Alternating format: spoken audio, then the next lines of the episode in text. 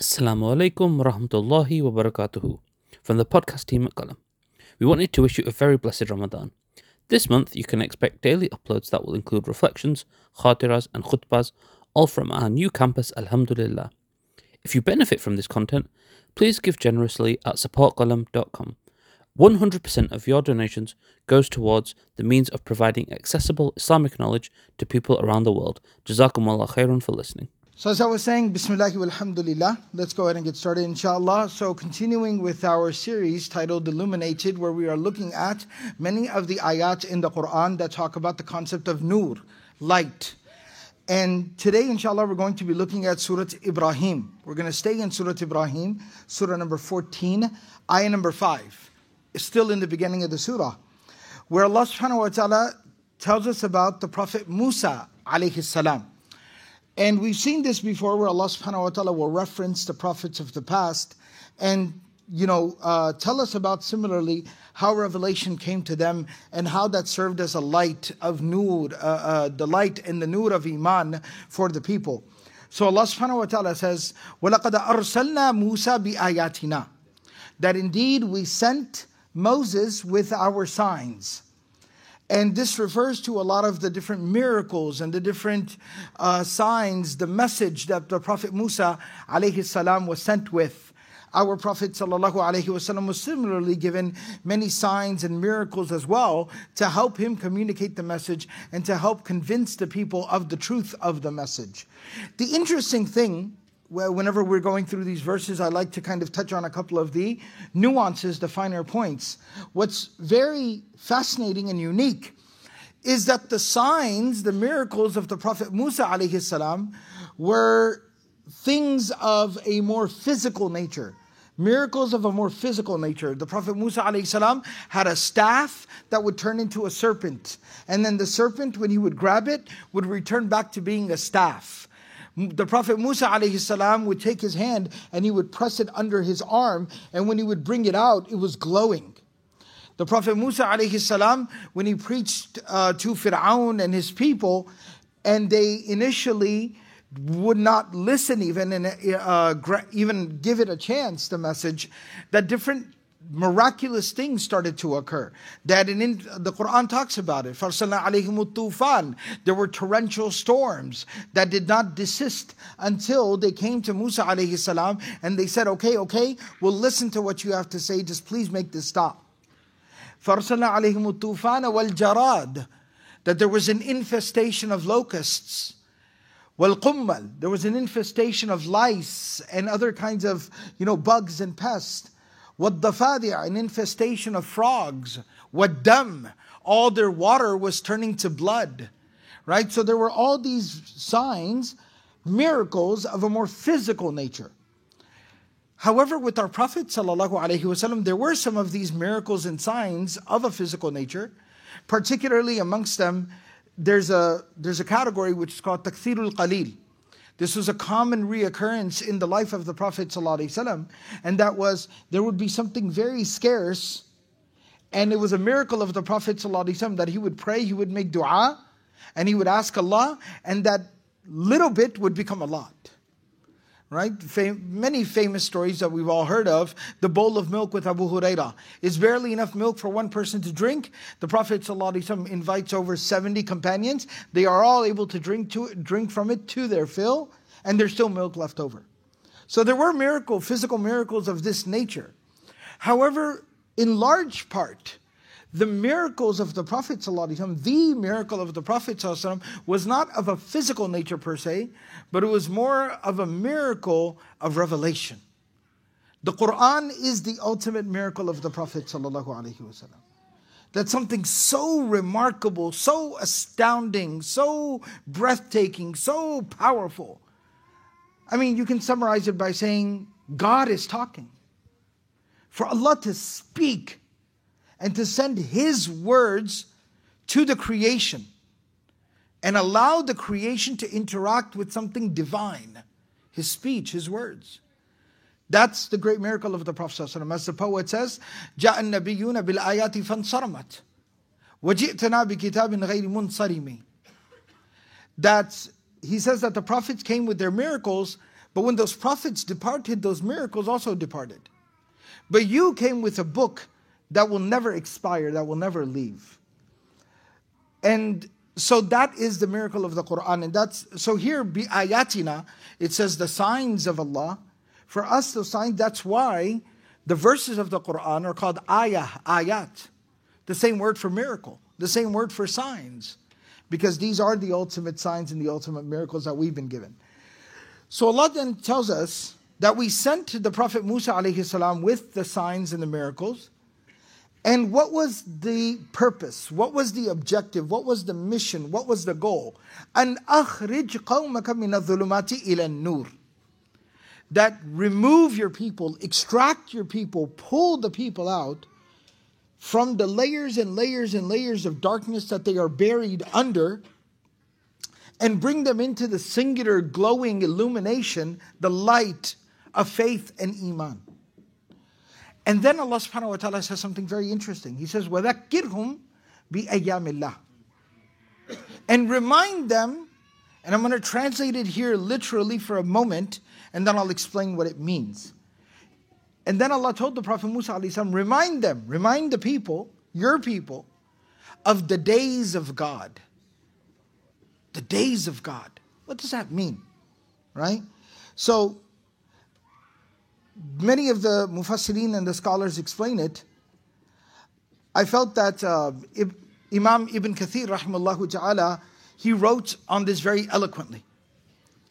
And he says, وَذَكِّرْهُمْ بِنِعَمِهِ عَلَيْهِمْ. Remind them of the days in which they experienced the great blessings of God. فِي إِخْرَاجِهِ إِيَّاهُمْ مِنْ أَسْرِ فِرْعَوْنَ. How he pulled them out of the servitude and the slavery, the clutches of Fir'aun. وَقَهْرِهِ وَظُلْمِهِ وَغَشْمِهِ. And he rescued them from the oppression of Fir'aun and the violence of Fir'aun. وَإِنْجَائِهِ إِيَّاهُمْ مِنْ عَدْوِهِمْ. And he rescued them from not only Pharaoh, but also the enmity, the animosity, the anger of Pharaoh. وَقَلْفِهِ لَهُمُ الْبَحْرَ. And how he split an ocean. He split the sea for them so that they could walk through on the floor of the ocean. وَتَظْلِيلِهِ إِيَّاهُمْ بِالْغَمَامِ. And when they were walking through the desert with no end in sight, nowhere to take refuge, that Allah sent in clouds to cover them so that they would be comfortable as they made their trek. وَإِنْزَالِهِ عَلَيْهِمُ الْمَنَّ وَالسَّلْوَى. When they were wandering through the desert and there are no natural resources, no food, that Allah subhanahu wa ta'ala sent down food from the heavens to feed them every single day. إِلَى غَيْرِ ذَلِكَ مِنَ النِّعَمِ. And the blessings of Allah subhanahu wa ta'ala go on and on and on. And there's a similar narration as well from Abdullah ibn Abbas and Ubayy ibn Ka'b that the Prophet ﷺ explained himself. He said, وَذَكِّرْهُمْ بِأَيَّامِ اللَّهِ بِنِعَمِ اللَّهِ تَبَارَكَ وَتَعَالَى. That these are the blessings of Allah. And so, right here is the first point that I want to make here today. Is that we're talking once again about this concept of coming out of the darkness and coming into the light. Being able to capitalize and capture the illumination that faith provides. But the first step of doing that is, the very first step is you have to become cognizant, you have to become aware, you have to remind yourself of your blessings. That as long as a person lives and exists in this state of frustration, as long as a person lives continuously in this state of ingratitude, just not satisfied, not content, not happy, there's a kind of misery that overtakes a person when a person is not aware, not cognizant of their blessings, and they can't take a moment to slow things down, sit and reflect and realize how blessed they are. There's a kind of misery that takes over. And that misery leaves a person in the darkness. It's a wall that you have put up between yourself and the light. That the light is shining right outside of that wall. But I can't seem to get through. But that wall is not put there by anyone else other than yourself. And so that's why Allah subhanahu wa ta'ala told Musa alayhi salam, you have to bring them out from the darkness into the light, but what they have to do is they have to remember the blessings of Allah. They have to remember the blessings of Allah. That's their job. And then once they realize the blessings of Allah, that's the opening of the door. They've opened the door. Now you can walk them through the door. But you got to get up and open the door. And then Allah subhanahu wa ta'ala reminds us, إِنَّ فِي ذَلِكَ لَآيَاتٍ لِكُلِّ صَبَّارٍ شَكُورٍ. This is the eloquence of the Quran, how Allah subhanahu wa ta'ala summarizes everything up so beautifully, so succinctly, so precisely. Allah says that indeed in this, there are eye-opening realizations. Like this can change your life. But you have to embody two qualities, two characteristics. And that is sabbar and shakur, right? And both of these are what we call ismul mubalagha, right? These are emphatic nouns. It means that you have, first one, sabbar comes from sabr. You know sabr, it means to be patient, right? To have some restraint. But it's saying sabbar. Not, don't just be patient, be very patient. Have a lot of restraint. Be resilient. And then shakur comes from shukr, which means to be grateful, to have gratitude. But it's not just saying just simply have gratitude. It's saying be extremely grateful. And a little nuance is sabbar means to be very patient. Shakur means to be constantly grateful. And in that is a promise of Allah that Allah will not test you often. But when He does test you, then hold your tongue. Allah will not test you. There will be more blessings than there are hardships. There will be more good times than there are bad times. We're not prophets. We're not prophets. We don't have that kind of expectation of us. The Prophet ﷺ was blessed with 7 children. He buried 6 of his 7 children. 6 of his children died in his lifetime. Those are prophets. Ibrahim ﷺ is being told, leave your family in the middle of nowhere. Then he's being told, sacrifice your son. Then before that he was told, you're going to be thrown into a fire. Good luck. Let's see how you handle it. Subhanallah. Those are prophets. Right? Musa alayhi salam, there's an ocean in front of him and an army behind him. Death seems inevitable. And Allah says, walk into the ocean until the water reaches your knees, and then say Bismillah and tap the water with your stick. What? Walk into the court of one of the most vicious, oppressive, tyrannical, barely human individuals that has ever lived, and walk up to him and tell him that he's wrong. In his face, like this, point at him and say, you are wrong. Those are prophets. Allah will not test us like that. So Allah says, there won't be many moments where you have to practice patience. But when those moments come, far and few between, be very patient. But blessings, all the time. So constantly be grateful. Constantly be grateful. Every day. 5 times a day. Alhamdulillahi Rabbil Alameen. Reflect and think on your blessings and thank Allah for your blessings. And to conclude, I'll mention a couple of things. There's a beautiful hadith of the Prophet ﷺ in which the Prophet ﷺ says, Inna amral mu'min kullihi ajabun. There's a few different variations of this. Inna ajaban li amril mu'min.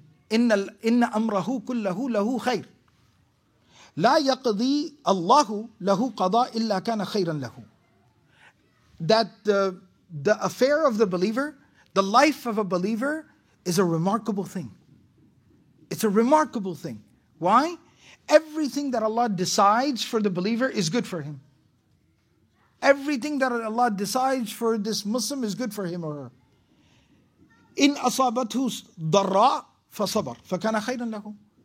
If Allah has decreed that some hardship should come to his or her life, they practice patience, and that is beautiful, that is good for them. وَإِنْ أَصَابَتْهُ سَرَّا, and if Allah has decreed that something good, something easy occurs in their life, شَكَرَ فَكَانَ خَيْرًا لَهُ, they are grateful and that is good for them. Qatada rahimahullah ta'ala, he said, نِعْمَ الْعَبْدُ عَبْدٌ, نِعْمَ الْعَبْدُ عَبْدٌ, that the best servant of God is the slave of Allah, the servant, إِذَا ابْتُلِيَ الصَّبْرَ, whenever he or she is tested, they are strong, they are resilient, they are patient.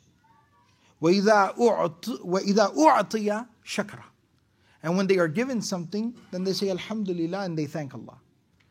So may Allah subhanahu wa ta'ala give us all the ability to constantly reflect on and remember the blessings of Allah.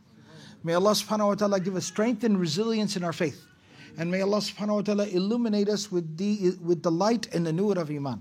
May Allah give us the ability to practice everything we've said and heard. Subhanallahi wa bihamdihi, subhanakallahum bihamdik, nashhadu la ilaha illa anta, nastaghfiruka wa natubu ilayk.